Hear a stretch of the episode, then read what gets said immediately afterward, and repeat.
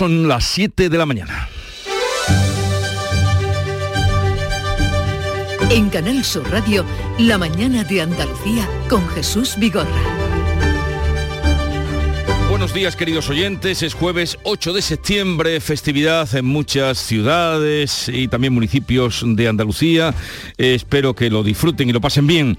El día viene, además de esas festividades, con otras citas de interés. Son varias. Una, el presidente de la Junta se reúne hoy con la oposición para pactar soluciones a la inflación y a la sequía. Dos, Carlos Lesmes, presidente del Tribunal Supremo, ha convocado a la cúpula del órgano de los jueces para nombrar a dos vocales del Constitucional, aunque aunque no se espera que logre un acuerdo antes del 13 de septiembre, después de que Carlos Lesmes amagara con dimitir y dejar la presidencia del Consejo General del Poder Judicial, el Partido Popular y PSOE mantienen sus exigencias. La condición de los populares la sintetiza Elías Bendodo. Que a los jueces los elijan los jueces, no los políticos. Cuanto menos meta la política las manos en el tema judicial, mucho mejor. Por su parte, la ministra de Justicia, Pilar Job, ha invitado a Núñez Feijó a revelar a sus candidatos. Que asuma su responsabilidad y precisamente mañana presente los nombres de los candidatos y las candidatas. Si no, continuará dañando al sistema judicial, a nuestro país y a nuestros ciudadanos. Les decía que hay varias citas. Tercera, la vicepresidenta Yolanda Díaz se va a reunir con el responsable de los supermercados Carrefour en un empeño, en su empeño, de poner límite a determinados alimentos básicos. Carrefour ya se ha adelantado y ofrece una cesta con 30 productos, 30 a 30 euros. Veremos qué sale de ahí. Y cuarta, esta cita está en Frankfurt, nos preocupa a todos. La presidenta del Banco Central Europeo, Christine Lagarde, y sus consejeros van a encarecer el dinero que prestan. ¿Qué nos prestan? Un subidón del 0,50 o 0,75 para frenar la inflación desbocada. Bruselas va a proponer mañana la reducción obligatoria del consumo eléctrico en horas punta de al menos el 5% y Vladimir Putin vuelve a amenazar a Occidente con cortarle todos los combustibles si Europa impone un tope a las compras. Se les va a volver en contra como un boomerang. Si toman esa estúpida decisión, violan los contratos y van contra nuestros intereses económicos, entonces no suministraremos gas, petróleo, diésel o carbón. No suministraremos nada. Y una huelga acaba y otra comienza. La de basuras de Almonte parece que se va a resolver. La otra es la de los taxistas, que será solo de dos horas, de 10 a 12. Pero como se van a concentrar en Sevilla, taxistas de todas las provincias, es de prever que van a escasear. Ténganlo en cuenta si se tienen que mover por la ciudad.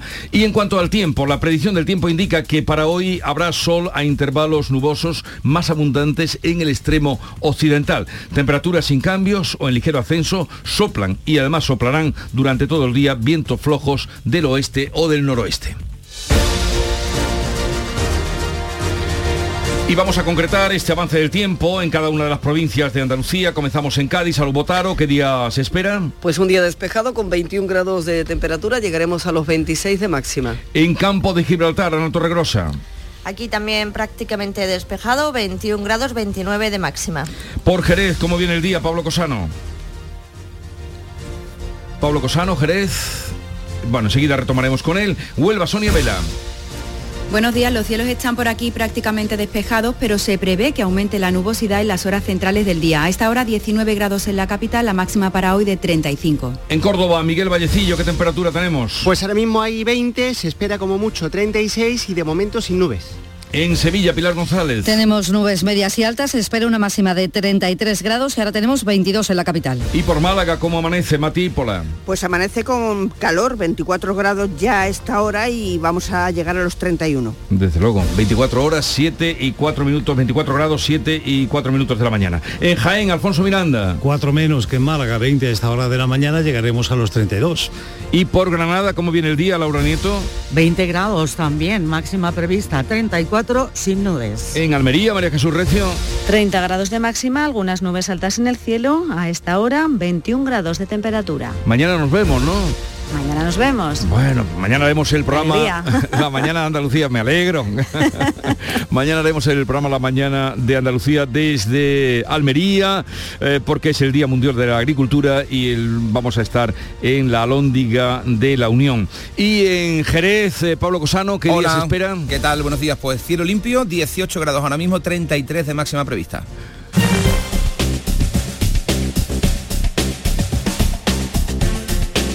Para saber cómo están las carreteras andaluzas a esta hora de la mañana, vamos a conectar con la DGT. Nos atiende Lucía Andújar. Buenos días. Muy buenos días. Comenzamos esta jornada de jueves 8 de septiembre con circulación fluida y cómoda en toda la red de carreteras de Andalucía. Las entradas y salidas están totalmente despejadas, al igual que la red principal o secundaria, los accesos a los pequeños núcleos urbanos. Pero como siempre, desde la DGT les insistimos, mucha precaución al volante.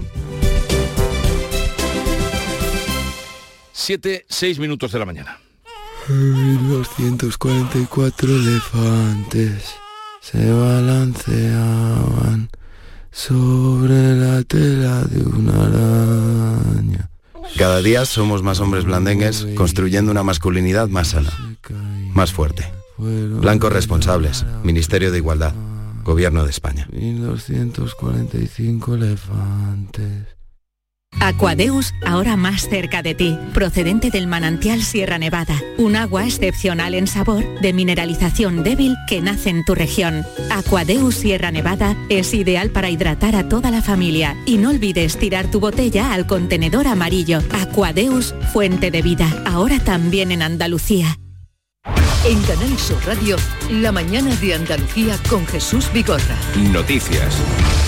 El presidente de la Junta de Andalucía se va a reunir esta mañana con los grupos parlamentarios para tratar de consensuar medidas frente a la sequía y a la crisis de los precios. Esta es una de las citas múltiples que hay hoy en el panorama eh, político. Manuel Pérez Alcázar. Pese a contar con holgada mayoría, Juanma Moreno apuesta por el diálogo como se comprometió en su investidura. El consejero de la presidencia, Antonio Sanz, tiende la mano a los partidos para incorporar sus iniciativas a la hoja de ruta del gobierno.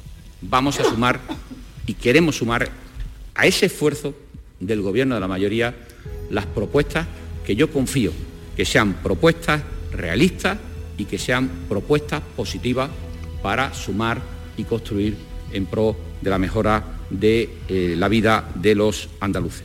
La oposición afronta con escepticismo el encuentro. El PSOE acusa al gobierno de carecer de un plan y le propone un grupo de trabajo. Vox insta a crear un escudo social. Por Andalucía denuncia inacción del Ejecutivo y Teresa Rodríguez pide que se refuercen los servicios públicos.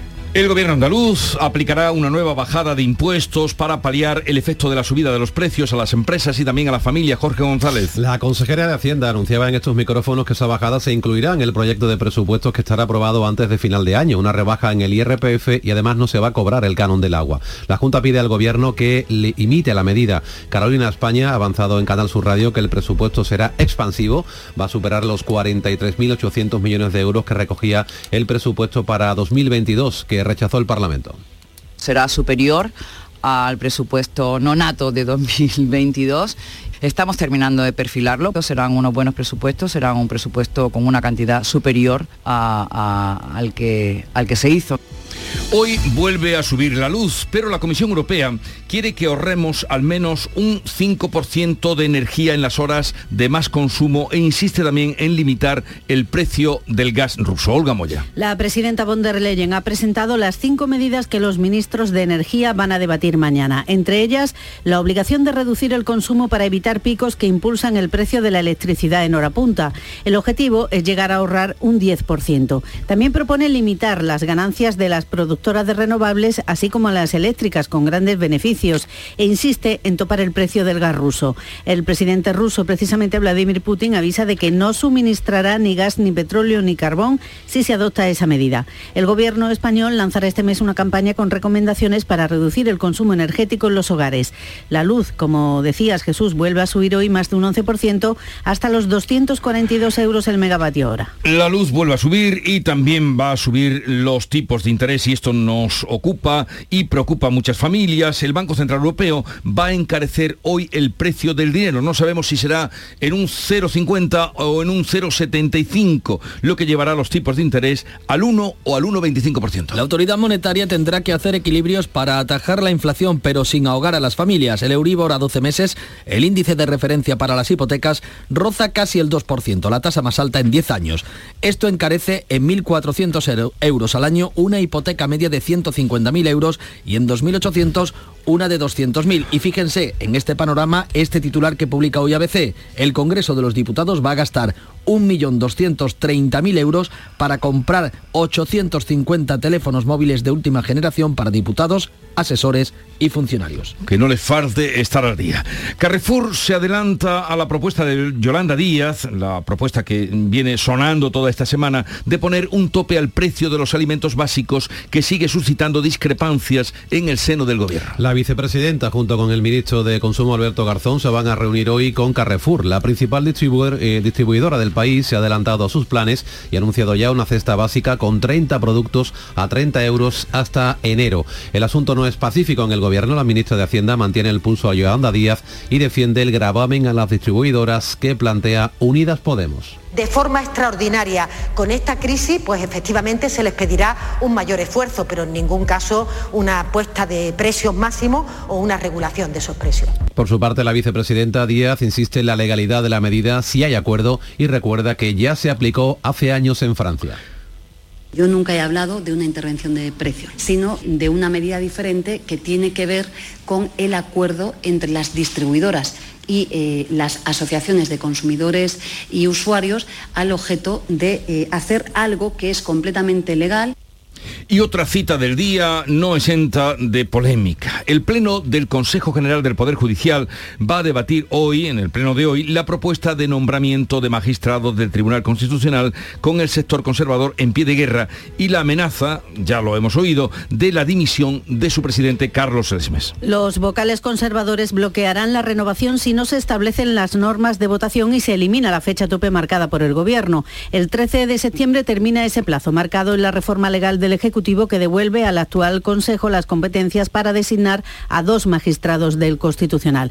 El Consejo, recordamos, lleva en funciones cuatro años. Su presidente, Carlos Lemes, Lesmes, amenaza con dimitir si los principales partidos no alcanzan un acuerdo para la renovación. Es necesario preguntarse ¿Hasta dónde llega la responsabilidad de quien preside el Tribunal Supremo y el Consejo General del Poder Judicial cuando se está produciendo un deterioro como el que se ha expuesto? Será preciso reflexionar sobre la adopción de otro tipo de decisiones que ni queremos ni nos gustan Feijóo ha anunciado que está dispuesto a reunirse con Pedro Sánchez para renovarlo, dejando la elección de magistrados en manos de los jueces. El portavoz del PP, Elías Bendodo, recuerda cuáles son las, prioridades de su partido para negociar la renovación del órgano de los jueces.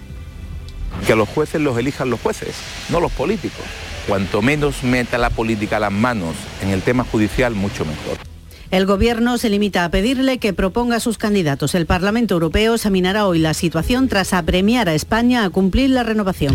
Pues ya veremos qué pasa. Pero parece que la eh, reunión del Pleno de hoy ya está cantado lo que va a suceder. Vean, eh, así están las cosas. El puerto de Gibraltar ha reanudado sus operaciones y volverá a su actividad de forma escalonada, aunque una nueva mancha que ha aparecido preocupa en estos momentos. El dispositivo de emergencia en la zona ha identificado una nueva mancha de hidrocarburos que ha superado la segunda barrera de contención, aunque asegura Gibraltar, las labores de limpieza han permitido que se reduzca significativamente. El sector pesquero de la línea está muy pendiente de la reapertura de los tres caladeros de marisco Vivalvo que siguen cerrados desde que se produjo el vertido. Afecta a 32 barcos y un centenar de trabajos directos. Nicolás Fernández, administrador de la Organización de Productores Pesqueros de la Tunara. Nosotros lo que necesitamos es que haya absoluta seguridad de que ese caladero está en perfectas condiciones. Mientras tanto, preocupación. Se avecinan nubarrones para el sector turístico en un escenario de una alta inflación para el otoño. Los turistas gastan menos y eso ya se está notando en la hostelería. Y eso que este año se van a llegar a, se van a llegar a los 31 millones de turistas, un buen dato en estos tiempos. Sin embargo, el consejero de turismo Arturo Bernal avanza un mal escenario por la alta inflación que dispara los costes para los hosteleros Ahora tenemos que retomar, después de este verano en el que algo sí se ha recuperado, pues un año 23 en el que bueno, se, se avecinan algunos nubarrones. No sabemos exactamente hasta dónde vamos a llegar y qué profundidad.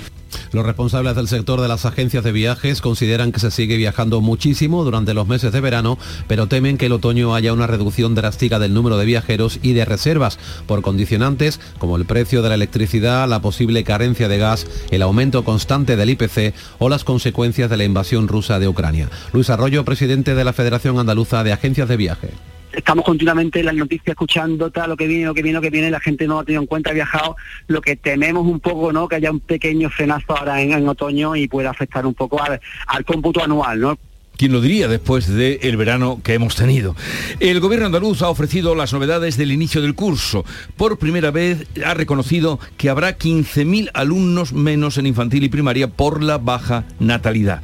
Las novedades principales se centran en la formación profesional. La FP contará con una ampliación de 220 títulos y casi 7.000 plazas. Las ayudas a familias crecen en, en un 14% con 718 millones de euros presupuestados. Lo que más preocupa a la consejera Patricia del Pozo es esa caída de alumnos. Tenemos 15.500 alumnos menos en infantil y primaria, que está directamente vinculado al descenso de la natalidad.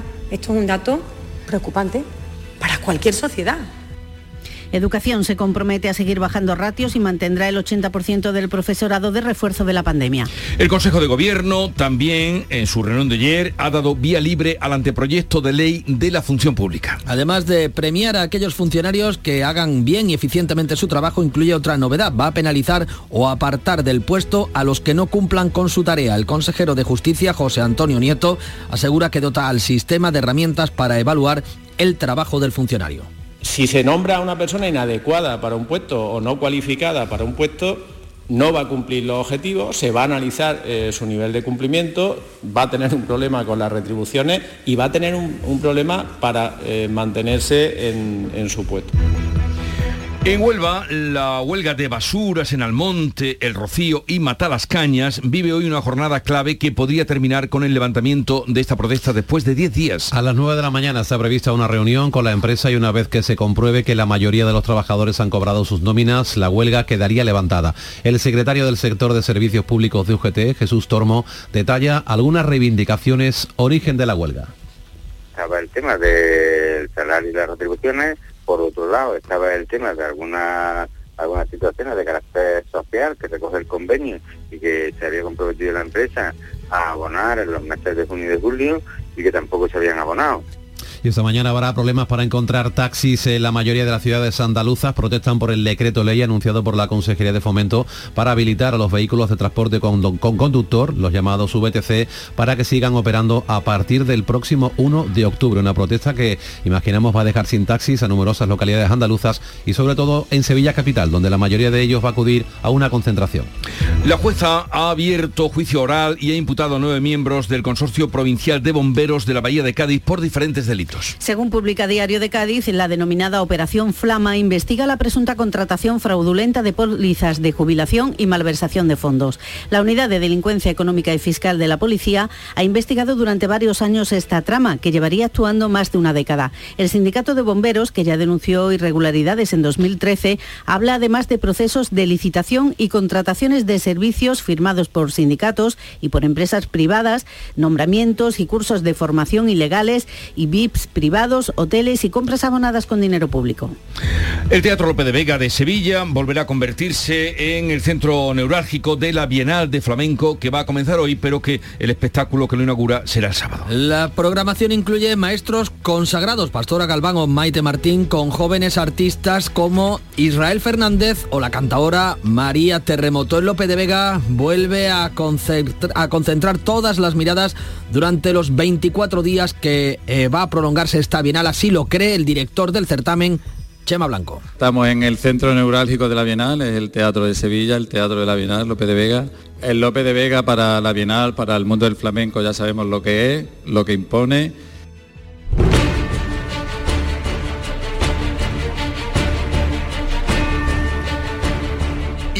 este jueves culminan en Sevilla los actos conmemorativos de los 500 años de la primera vuelta al mundo en barco, la gesta que inició Magallanes y que coronó Juan Sebastián Elcano. La réplica de la nao Victoria llega hoy a la capital hispalense remontando el Guadalquivir para cerrar tres años intensos, los que duró la primera circunnavegación de la Tierra.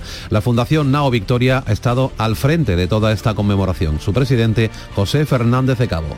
Ha servido para que los sevillanos tengamos una idea clara de que aquí estaba la NASA, que Sevilla era Cabo Cañaveral y que esos cohetes, que entonces eran barcos, que iban a descubrir la Luna, salían de nuestras aguas y los científicos, los investigadores viajaban del norte de Europa aquí, porque aquí estaba la ciencia, el riesgo, la innovación y con eso el éxito, pero también el fracaso. Y de esos fracasos aprendimos la ciudad se vuelca hasta el domingo rememorando un acontecimiento sin duda histórico, tratando de imaginar cómo era la vida de una pequeña nave de madera que realizó una travesía de 37.000 millas náuticas. Sí, como una vez me dijo Juanjo Millas, eh, que hacíamos el programa en lo alto de la Torre Peli, viendo el río, El dijo... ¿no? El Guadalquivir dice, ahí empezó todo. ahí empezó todo. Apunta el nuevo servicio de atención a la ciudadanía de la Junta de Andalucía. ITV, oposiciones o algún trámite complicado? 012. Recuérdalo así, 12 meses o 12 horóscopos, pero con un cero a la izquierda, porque nunca un cero a la izquierda fue tan útil. Ahora todo está en el 012. Junta de Andalucía.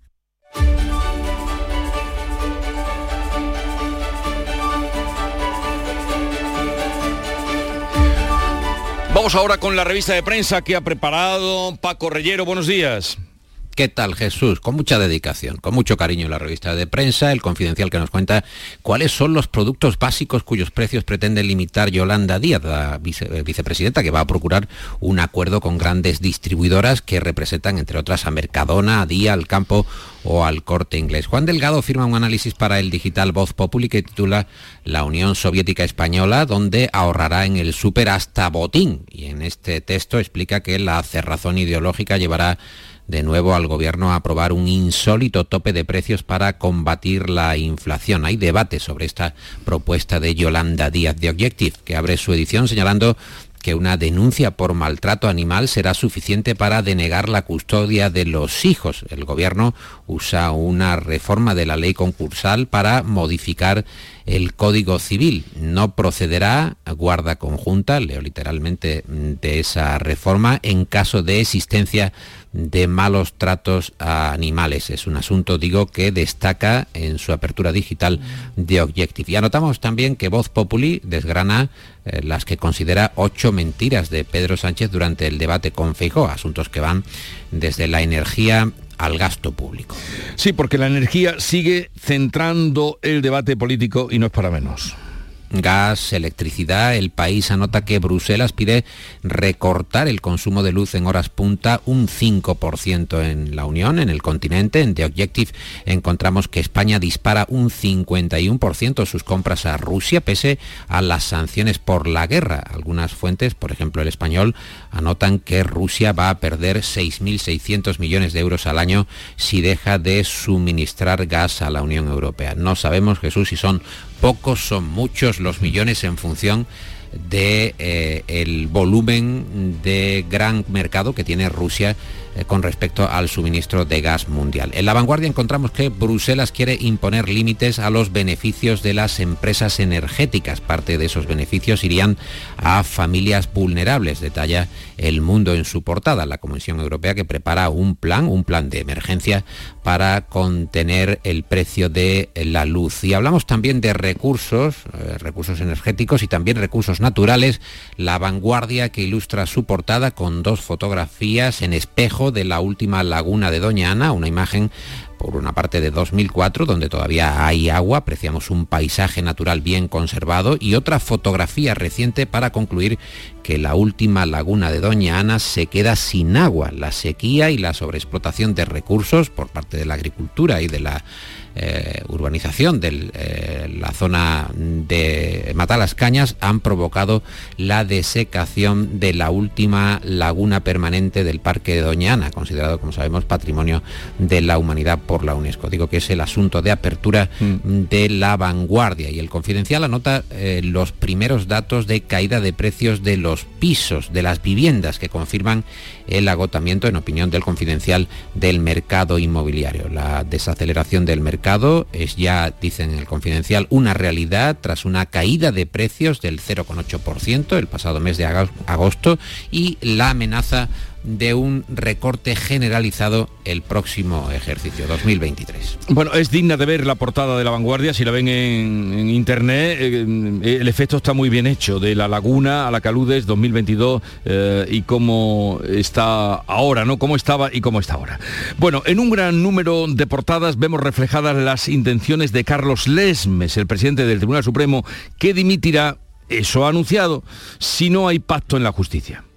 Así, con graves vaivenes, comienza el año judicial, comenzó ayer el año judicial oficialmente, y este aviso con el que el ESMES quiere eh, forzar al PP y al PSOE a desbloquear definitivamente los nombramientos del Poder Judicial. Histórico discurso del presidente del Consejo, el plante del ESMES frena el plan de Moncloa para tomar el TC, es el enfoque del mundo en su portada, que lleva una fotografía del propio Lesmes con la toga en el discurso, el ropaje ornamentado y el rey sentado que lo mira con rostro, podemos decir, circunspecto, muy serio. El país abre su edición así, el Consejo al borde de incumplir la ley para renovar el Constitucional, el español que detecta que el órgano de gobierno de los jueces, impactado por el órgano del ESMES, no tiene previsto elegir este jueves a los nuevos miembros del Constitucional, y The Objective, que apunta efectos políticos o partidistas derivados de esta falta de renovación. Malestar, por ejemplo, en Esquerra, porque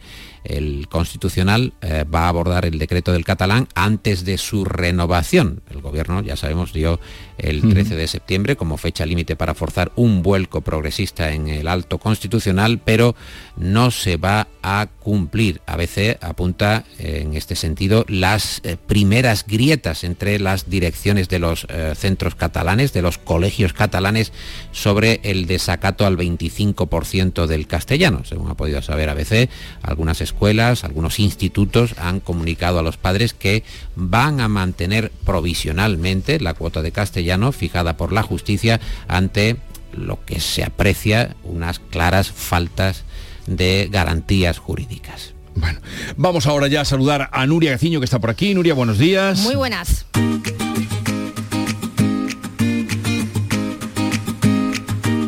Vitaldent les ofrece este programa.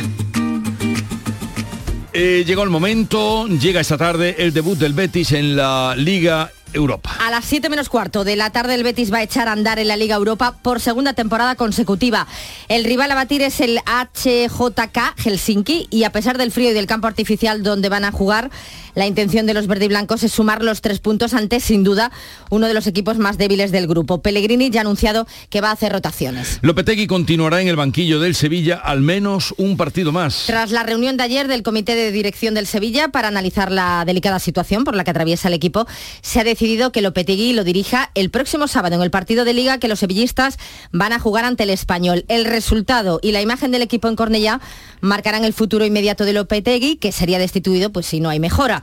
Y como suele suceder en estos casos, es inevitable que surjan posibles sustitutos para el banquillo. Se habla de San Paolio Marcelino, dos entrenadores que ya saben lo que es entrenar al Sevilla. Mejor suerte que el Sevillan Champions han tenido Barcelona y Atlético de Madrid. Goleada del Barça por 5 a 1 al Victoria en checo con triplete de Lewandowski, mientras que el Atlético de Madrid tuvo que tirar del tiempo de descuento para vivir un final de partido de infarto en 10 minutos de alargue. Se marcaron los tres goles, 2 a 1 triunfo para los colchoneros.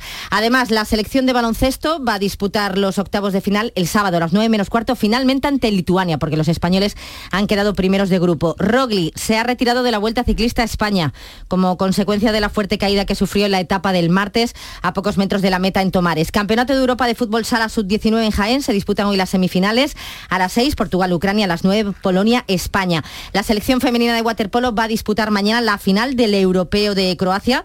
Eh, venció por 7 a 10 a los Países Bajos. Mañana se enfrenta a Italia. Y hoy a las 6 los chicos se miden a Hungría en semifinales. Y hasta ahora juega Carlos Alcaraz los cuartos de final del Abierto de Estados Unidos ante el italiano Sinner. Ha ganado el primer set, pero ha perdido el segundo, el tercero y va perdiendo también en el cuarto. En Vitalden queremos saber qué detrás de tu sonrisa, porque si vienes a nuestras clínicas hay un 20% de descuento en ortodoncia. Pero para nuestros pacientes hay mucho más. La confianza de traer a mis hijos a la misma clínica a la que llevo viniendo toda la vida. La seguridad de que mi ortodoncia esté supervisada por grandes profesionales certificados. Ahora financia 24 meses. Pide cita en 900 101 001 y ven a Vitaldent. Ay, Nuria, qué noticia nos trae. Nos dejas en vilo con lo de Alcaraz. Sí, bueno. Pero, eh, a ver, eh, querido Paco, ¿dónde has encontrado el momento de cierre del kiosco? Bueno, se inicia el curso en general también en Cupertino, Jesús, en Cupertino, en California, que es allí donde está la sede central de Apple o de Apple o de la manzana. Se especulaba mucho sobre cuánto iba a costar el nuevo rutilante modelo, el 14 Pro, el iPhone 14 Pro, a ver si era más de mil euros. Y ha dicho la compañía que ya todos los iPhone, por lo menos mil euros. Mil euros como mínimo han marcado el precio y eso ha supuesto una auténtica revolución entre los seguidores de la marca y lo explica el confidencial muy bien. O sea Vaya. que si queréis un iPhone, mil euros por lo menos. Pensé que lo iban a rebajar. Ya están avisados. Acaban de dar las siete y media de la mañana. En Canal Sur Radio, La mañana de Andalucía con Jesús Vigorra.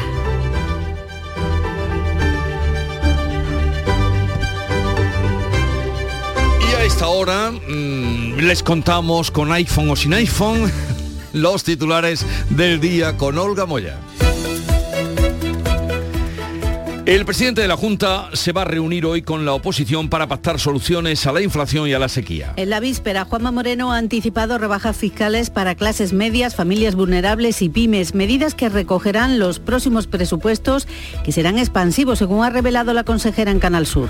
La luz sube, sube hoy 45 euros hasta los 242 megavatios hora, será más barata entre las 4 y las 5 de la tarde y será más cara de 9 a 10 de la noche. Bruselas propone una reducción obligatoria del consumo eléctrico en horas punta de al menos el 5% y Vladimir Putin vuelve a amenazar a Occidente con cortarle todos los combustibles. El dinero será hoy más caro. El Banco Central Europeo va a encarecer los tipos de interés entre un 0,50 y un 0,75 para frenar la inflación desbocada. Y el Euribor a 12 meses vuelve a subir. El índice de referencia para las hipotecas roza casi el 2%. Es la tasa más cara en 10 años. La vicepresidenta Yolanda Díaz se va a reunir hoy con el responsable de los supermercados de Carrefour en su empeño de poner límite a determinados alimentos básicos. Carrefour se ha adelantado y ofrece ya una cesta con 30 productos a 30 euros. Patronal, productores, distribuidores y parte del gobierno se oponen a la iniciativa de Díaz. PP y PSOE mantienen sus exigencias para renovar el Consejo General del Poder Judicial después de que su presidente Carlos Lesmes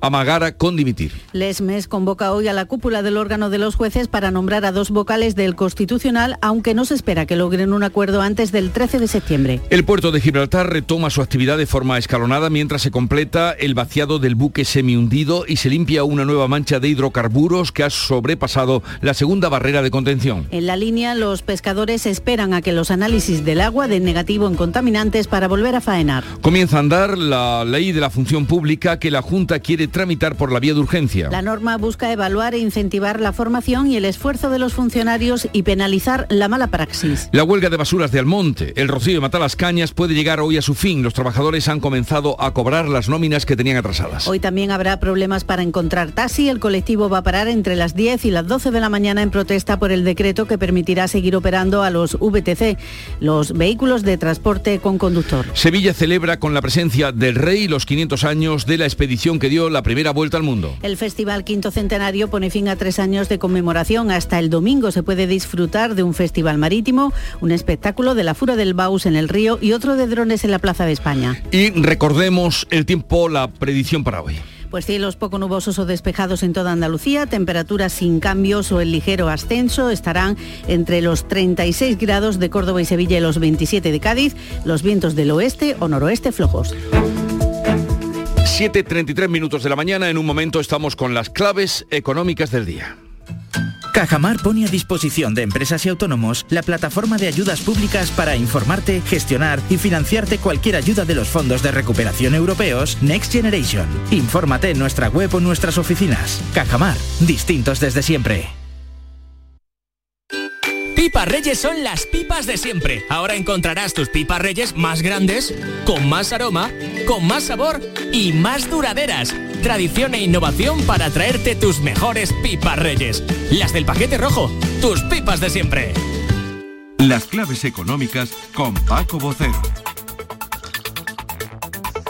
Paco Vocero, buenos días. Buenos días Jesús, ¿qué tal? Que sepas que hoy mm, mucha gente, porque venimos contando, ya lo contabas tú esta semana, lo que, lo que se avecinaba con la subida de los tipos de interés y supongo que mucha gente pendiente de lo que hoy nos digas. ¿Qué claves tenemos? Pues mira, efectivamente, hoy tenemos indudablemente la gran clave de la semana y prácticamente del mes. Y es que a las dos vamos a saber cuál va a ser la decisión definitiva que toma el Banco Central Europeo. Como ya vamos viendo en la última semana, hay planteado un debate muy encendido sobre la magnitud que va a tener la subida del tipo de referencia de hoy y que influye directamente en el crédito. Ya habéis citado el Euribor, cuya media a un año y en agosto fue del 1,40 24%, perdón. Este debate de la magnitud de la subida, que aparentemente podría parecer más o menos ligero, es en realidad muy importante, porque más allá de quienes apuesten entre una subida de medio punto y la de 0,75, la subida que de cualquier manera va a ser fuerte para la hmm. situación que tenemos, eh, entre las dos cifras hay diferencias de postura entre de quienes deben decidirla. Y sea cual el resultado final, va a enviar un mensaje de la Autoridad Monetaria Europea sobre esta crisis y su propósito para contribuir con sus funciones a evitar que empeore o a que empeore. Pues veremos. Eh, ¿Tú apuestas por el 0,50 o por el 0,75? Yo apuesto por el 0,75. Vale. Ya veremos qué pasa. Eh, cuéntanos cuáles son esas posturas que, y qué mensajes encierran esas posturas que están encontradas a la hora de definir la subida. Pues mira, ya hemos comentado alguna vez que los miembros del Consejo del BCE suelen dividirse en dos bandos, unos partidarios de actuar con más dureza, en este caso con subir más los tipos y más rápidamente, y otros subirlos menos y ser más prudentes. A los primeros se les conoce como halcones y suelen ser habitualmente los representantes del norte y a los segundos como palomas, es decir, a los del sur. Estas denominaciones son genéricas ¿eh? y no responden siempre a esa división norte-sur, pero suelen ser habituales. Además también están muy influenciados por la simetría de los países más fuertes y los menos fuertes y sus costumbres económicas tradicionales. Unos son más restrictivos y otros más expansivos. Aquí podríamos ver a Alemania y a Grecia como dos caras distintas de una misma moneda. Ahora mismo el gran problema es la inflación y en este asunto ya han cambiado las especies porque todos se han convertido en halcones, solo que unos más duros y otros menos. Como digo, con esta inflación absolutamente disparada que está en el 9,1 en la eurozona, eso es el gran enemigo a combatir. Pero aquí vamos a recordar una cosa muy importante que también forma parte de la clave de todo este proceso. Aquí en Europa el BCE solo tiene entre, sus objetivos velar por la estabilidad de precios. Sin embargo, la Reserva Federal en Estados Unidos vela por la estabilidad de precios, pero también tiene como objetivo el crecimiento y el empleo. Esta diferencia es muy importante porque velar por el crecimiento y el empleo en Europa corresponde a las políticas de los gobiernos. Pues con este panorama, el que tú nos planteas, la decisión parece muy clara y lo hemos ido comentando. Si se impondrán los halcones y la subida será del 0,75. Mañana lo comentaremos. Exactamente, sí, porque esa es la apuesta generalizada dado este nivel de inflación. Sin embargo, también el debate, eh, hay aquí hay dos claves importantes, está en el origen de la inflación, porque mientras que en Europa gran parte se debe a los precios energéticos y los alimentos no elaborados, es decir, los dos elementos no estructurales de la inflación, aunque la subyacente ya está también muy alta en el 6,4, en Estados Unidos es una cuestión de exceso de liquidez, de dinero, de la maquinita. Es decir, una de demanda y otra de oferta, que dicen los economistas, por lo que el tratamiento es distinto.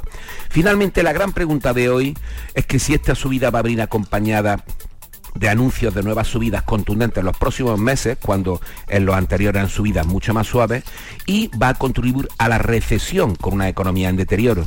Ahí está la clave. Si hoy el 0,75 en los anuncios posteriores van a suponer que en el futuro, y no a muy largo plazo, sino a muy corto plazo, aquí a final de año, van a pasarse de frenada o no. Lo vamos a ver a las dos. Pero de todas formas, recordemos, los gobiernos también tienen que cumplir con sus obligaciones. Bien, pues eh, recuerden a las dos lo que pronostica Paco Vocero. Un saludo, Paco, que tengas un buen día. Igualmente, hasta mañana. ¿Por qué Agua Sierra Cazorla es única? El equilibrio de su manantial es único, el más ligero en sodio, la idónea para la tensión arterial más rica en magnesio, calcio y bicarbonato. Y ahora agua Sierra Cazorla con los refrescos saludables de verdad, sin azúcar y sin gas, más naranja y limón. Agua Sierra Cazorla, la única en calidad certificada. En Canal Sur Radio, por tu salud, responde siempre a tus dudas. El dolor, un problema que nos afecta a todos y a todas, pero que se manifiesta también de distinta forma en cada persona. Además, también hay cada vez más referencias científicas que dicen que las mujeres perciben de forma distinta el dolor, aunque probablemente también lo gestionan mejor. Nos acompaña esta tarde la doctora Carmen Jodar, estudiosa de este tema, y vamos a conocer su experiencia y naturalmente esperamos tus preguntas. Envíanos tus consultas desde ya en una nota de voz al 616-135-135. Por tu salud, desde las 6 de la tarde con Enrique Jesús Moreno. Quédate en Canal Sur Radio, la radio de Andalucía. Con otra noticia de Andalucía. Controlado el incendio que se declaraba en Marbella, Matípola. Pues así es, según los datos del Infoca que hemos recogido hace apenas unos minutos, el incendio sigue estando controlado por el momento. Se inició sobre las 3 de la tarde sin que por el momento se sepa cuál ha sido las causas de su origen. Se han movilizado dos medios aéreos junto a medio centenar de bomberos, dos autobombas, dos técnicos de operaciones. Durante la noche han seguido trabajando unos 30 bomberos. Se declaró muy cerca de la autopista A7, pero no ha afectado en ningún momento la circulación. Prisión provisional, comunicada y sin fianza para el hombre que fue detenido como presunto autor de las puñaladas que hirieron gravemente a su pareja en Úbeda, Alfonso Miranda. El hombre está ingresado en el hospital de Úbeda al sentirse mal mientras estaba detenido en la comisaría y allí le ha tomado declaración la jueza. Permanecerá hospitalizado hasta que tenga alta y después será trasladado al centro penitenciario. La memoria de la Fiscalía dice que la bahía de Algeciras sigue siendo punto neurálgico del narcotráfico, pero que ha mejorado la seguridad ciudadana por la presión policial. Ana Torregrosa. Pues sí, la memoria advierte que el tráfico de drogas eh, que llevan a cabo organizaciones o grupos criminales se extiende por todo el territorio nacional pero señala especialmente la bahía de Algeciras y Galicia. Dice que esta bahía de Algeciras sigue siendo un punto neurálgico para este tráfico, pero que se ha logrado reducir de forma significativa los problemas de seguridad ciudadana por ese control policial. Aplazada una semana la comparecencia del futbolista Santi Mina en la Audiencia Provincial de Almería para decidir su ingreso en prisión tras la condena a cuatro años de prisión por un delito de agresión sexual. María Jesús Recio. Así lo ha trasladado el Tribunal Superior de Justicia de Andalucía. Mina debería comparecer hoy a instancias de la acusación particular tras ser condenado por esa agresión. En los próximos días se determinará si el futbolista asiste de forma presencial o de manera telemática. La acusación particular pide su ingreso en prisión provisional. Estima que su marcha a un equipo de Arabia Saudí ha supuesto un incremento de riesgo de fuga. El TSJ ha indicado que la comparecencia del día 16 no prevé la asistencia ni de público ni de medios de comunicación al desarrollarse a puerta cerrada. En Córdoba, la empresa municipal de agua la Junta y la Confederación Hidrográfica están vigilando la captación ilegal de los acuíferos de la capital para detectar pozos ilegales. Claro, esta actividad ilícita provoca el secado anticipado de estos suministros y ahora revelan además fundamentales para la situación de sequía que tenemos. Miguel Vallecillo. Así es, y según EMAXA, la empresa provincial de aguas, el suministro para Córdoba está de momento garantizado para dos años. Pero se advierte que la presencia de esos pozos eh, supone una amenaza que podría agravar y mucho el problema de la escasez de agua. De momento la situación no es del todo mala, pero comienza a haber cierto temor al respecto. A todo esto tenemos eh, los pantanos al 17% de media en la provincia de Córdoba. Ecologistas en Acción y Greenpeace denuncian que el Ayuntamiento de Huelva no ha dado a conocer el informe que encargó a investigadores de la Universidad Onubense sobre el proyecto de Fertiberia para la restauración de la zona de las balsas de fosfoyesos. En sus conclusiones, los expertos aseguran que el proyecto adolece de importantes deficiencias. ¿Qué es eso, Sonia Vela? Pues que el estudio llegó a manos de las organizaciones ecologistas hace unas semanas y son ellas las que lo han hecho público, no el ayuntamiento. Es un documento extenso y bastante minucioso en el que leemos, entre otras conclusiones globales, que a juicio de estos investigadores de la universidad, el proyecto de Fertiberia no aportará una solución definitiva para la recuperación de las marismas y, por tanto, se deben buscar, dicen los expertos, otras propuestas. Luis Domínguez, de Ecologistas en Acción, nos resume así su denuncia a este respecto. Y denunciar, en primer lugar, la falta de transparencia, la ocultación de los informes. Y en segundo lugar, bueno, pues hay que tomar medidas urgentes y las medidas urgentes hay que tomarlas ya. Y es que el proyecto de Fertiberia tiene muchísimas lagunas muy importantes. Las balsas de Fofollesos ocupan 1.200 hectáreas de marisma a menos de 300 metros de la ciudad de Huelva y acumulan, Jesús, 100 millones de toneladas de estos residuos industriales. Casi nada. Hoy comienza en Granada el Rock Zaidín. Cumple 40 años este festival, el más veterano de toda España, pero además, oigan esto, es gratuito, Laura Nieto. El Zaidin Rock se ha convertido en la mejor plataforma para las bandas granadinas. Hoy comienza, cumple 40 años y comienza precisamente con las bandas locales en el promo rock. Mañana, la noche mestiza con el Canijo de Jerez y Miguel Campello. Y el sábado es la noche más rockera con Taures Zurdos, Ilegales y Boicot. El Gorrión de Plata, por cierto, que se entregará esta noche, será para el poeta Luis García Montero pregonero de las fiestas del Jailín, que ya sabes que es el barrio más populoso de Granada. Sí, Rosedín, a disfrutarlo. Y en la provincia de Cádiz, Canal Sur recibe hoy la hurta de oro que concede el Ayuntamiento de Rota. Felicidades, Salud Botaro.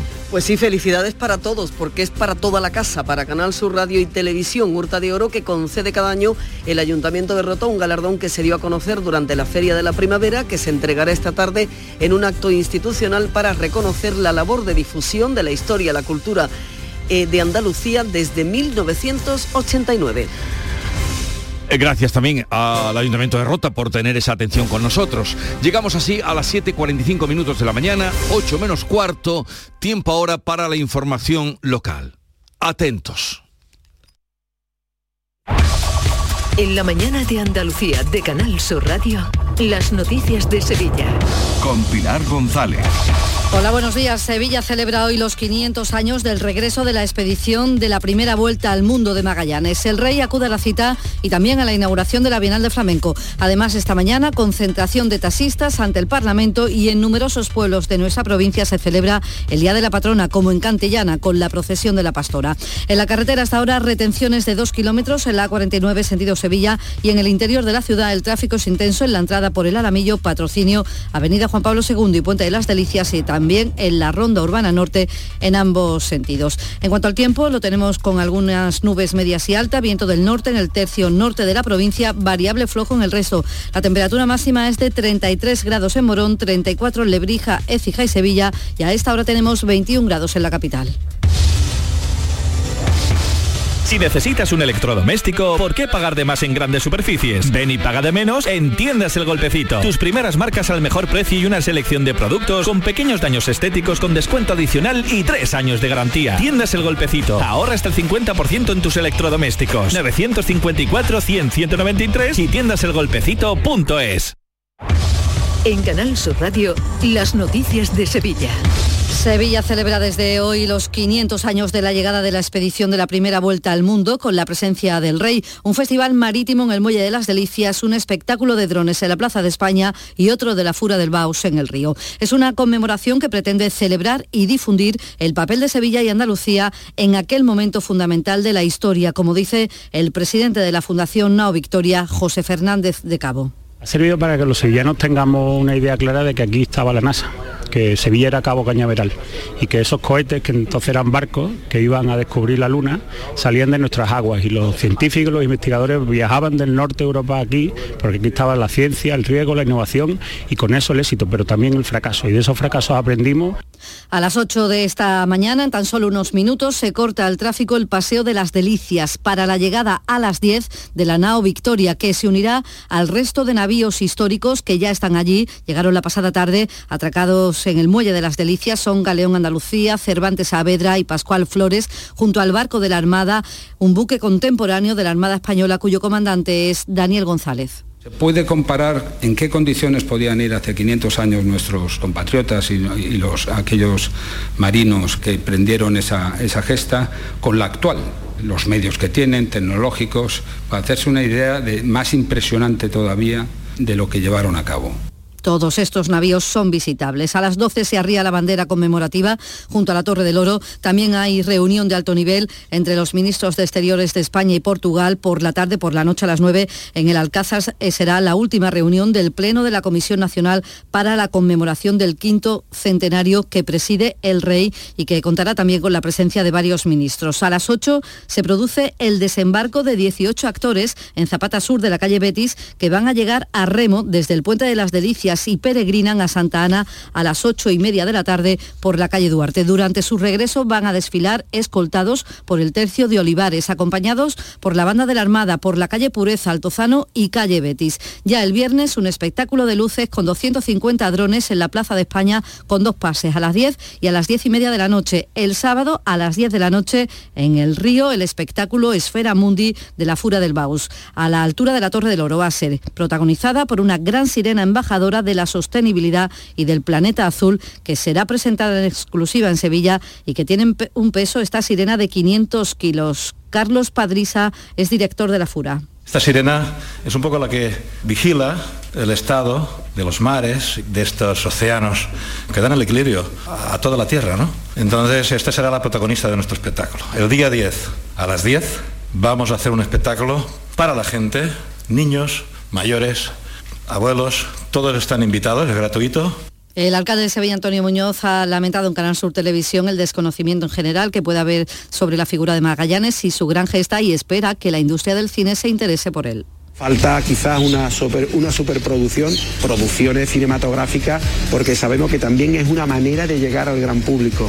Y yo espero que al amparo de esta conmemoración haya alguna productora, y si es española y es andaluza, muchísimo mejor, que se anime a poder rodar en torno a Magallanes, porque es una historia llena de, de curiosidades, muy atractiva.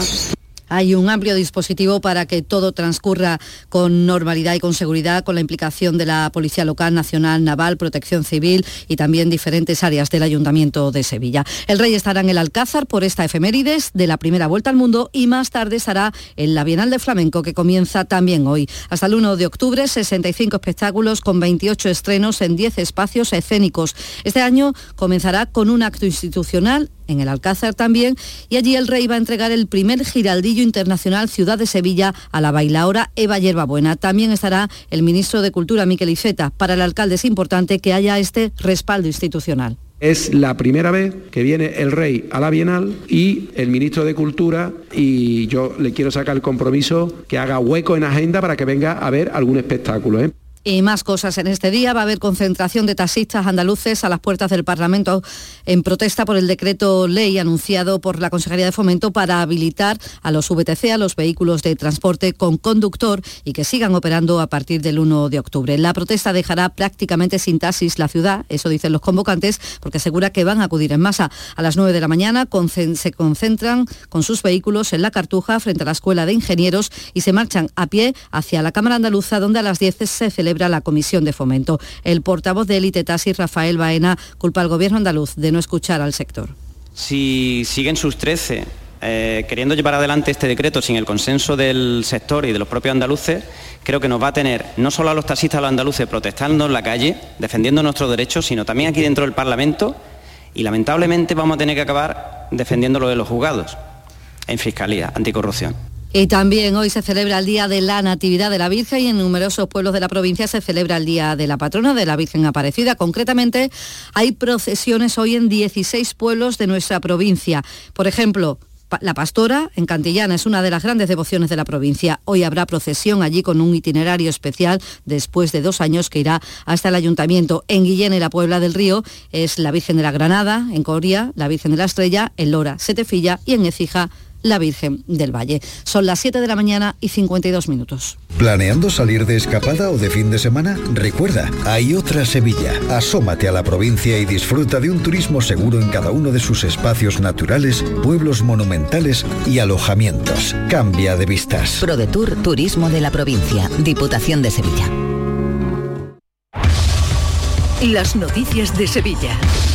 Canal Sur Radio. Más asuntos. La ministra de Ciencia e Innovación, Diana Morán, ha asegurado en Canal Sur Televisión que el concurso del que saldrá la sede de la futura Agencia Espacial Española será fruto de un proceso transparente y competitivo y que probablemente sea antes de que acabe el año. Sevilla dice está bien posicionada tanto, estudiaremos, una vez abierta esta, la, candidatura, las distintas candidaturas de las ciudades, de las comunidades autónomas, para ser sede de esta agencia. Es un procedimiento transparente, competitivo y todas las ciudades, eh, nosotros además agradecemos que haya tanto interés por parte de, de toda España. El alcalde del Rubio, el socialista Rafael de la Fe, de 38 años, ha presentado su dimisión por motivos de salud y ha anunciado que abandona toda actividad política.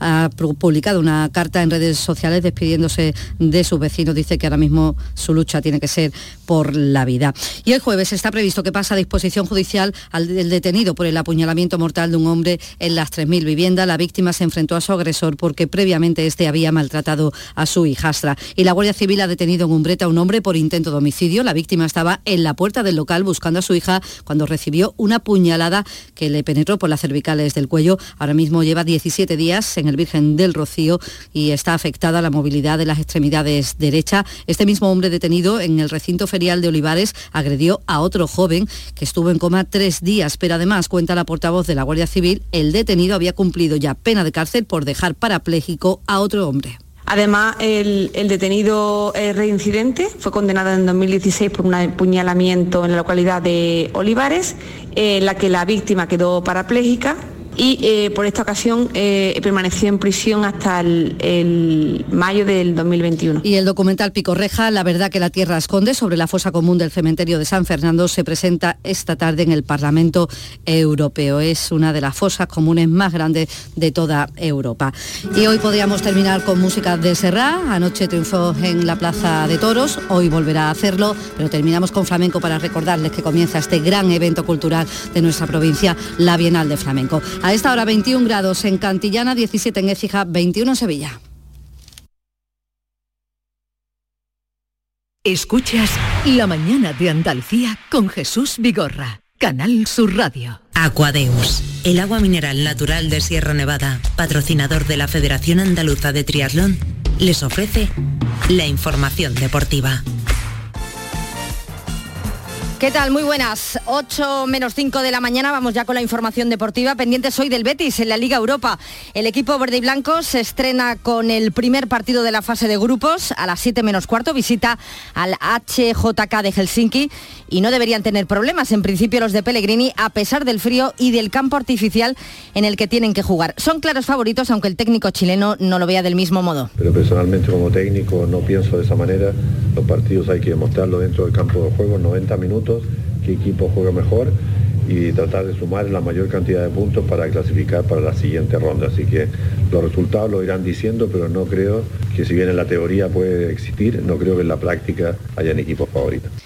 A partir de las seis y media de esta tarde, en Radio Andalucía Información, pendiente de todo lo que haga el Betis en su estreno en la Liga Europa, tendremos a Jesús Márquez, enviado especial a Helsinki. Jesús, ¿qué tal? Muy buenas. ¿Qué tal? Muy buenas. El Real Betis Balompié afronta hoy en Finlandia, en Helsinki, el primer partido de la fase de grupos de la Liga Europa. Ya ha avanzado el ingeniero Manuel Pellegrini, que va a hacer rotaciones en el equipo bético, como ha venido haciendo la pasada temporada. Tiene que intentar dosificar los minutos de la plantilla y nada mejor que hacerlo ante un rival que a priori es inferior, aunque está mucho más rodado y está acostumbrado a dos cosas. Al frío, que no es excesivo en Finlandia, eh, en esta época del año y por supuesto a otro inconveniente, el césped artificial donde jugará hoy el Real Betis Balompié. A pesar de ello, no ha querido poner ningún tipo de excusa el entrenador verde y blanco, que se confirmó que habrá rotaciones como ha venido haciendo últimamente. Así que Claudio Bravo va a ser eh, el portero del, Betis con Sabalí, Luis Felipe, Víctor Ruiz y Miranda en zona de cobertura. Podría estar Poli junto a él Carballo, que no jugó frente al Real Madrid, si no estaría eh, Andrés Guardado con Juanmi, Joaquín, Luis Enrique y arriba estaría el brasileño William José. El Betis, por cierto, va a jugar hoy con su tercera equipación, naranja. Bonito detalle el del Betis porque quiere mm, tener un homenaje aquellos expedicionarios que hace cinco siglos hicieron la primera vuelta al mundo. Esa primera vuelta al mundo con Juan Sebastián Elcano, que eh, quiere ser recordada con esta tercera equipación naranja que va a lucir el equipo verde y blanco hoy a partir de las 7 menos cuarto de la tarde. Helsinki Betis a las 7 menos cuarto, como comentaba Jesús, en RAID desde las 6 y media.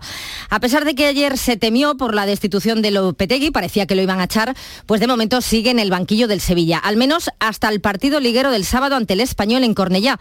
Eso es lo que se decidía en la reunión del comité de dirección, un comité que por la tarde tuvo en cuenta las impresiones de los capitanes, Jesús Navas, Rakitic, Fernando y Joan Jordán. De momento Lopetegui sigue, vamos a ver cómo se desarrolla ese partido de Cornellá, que a buen seguro va a marcar el futuro inmediato del técnico vasco. Dependiendo del resultado y de la imagen que se dé, se verá si sigue o deciden echarlo. Como se corre ese riesgo, parece que ya ha habido contactos con San Paoli y con Marcelino, dos técnicos que ya saben lo que es entrenar al Sevilla. Se ha llegado a esta situación límite tras la goleada encajada en Champions frente al Manchester City. Goleada la que lograba anoche el Barcelona 5 a 1 ante el Victoria Plissen con triplete de Lewandowski, que parece que lleva toda su vida jugando en el Barça. También venció el Atlético de Madrid, pero lo hizo in extremis, haciendo sufrir más de la cuenta a los suyos.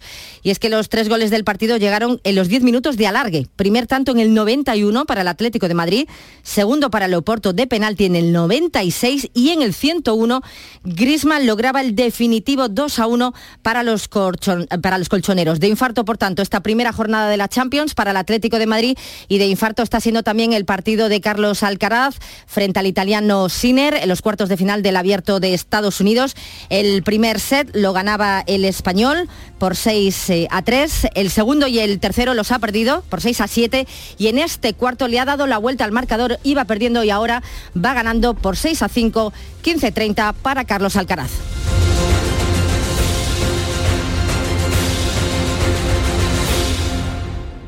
Aquadeus, ahora más cerca de ti, procedente del manantial Sierra Nevada, un agua excepcional en sabor, de mineralización débil que nace en tu región. Aquadeus Sierra Nevada es ideal para hidratar a toda la familia y no olvides tirar tu botella al contenedor amarillo. Aquadeus, fuente de vida, ahora también en Andalucía.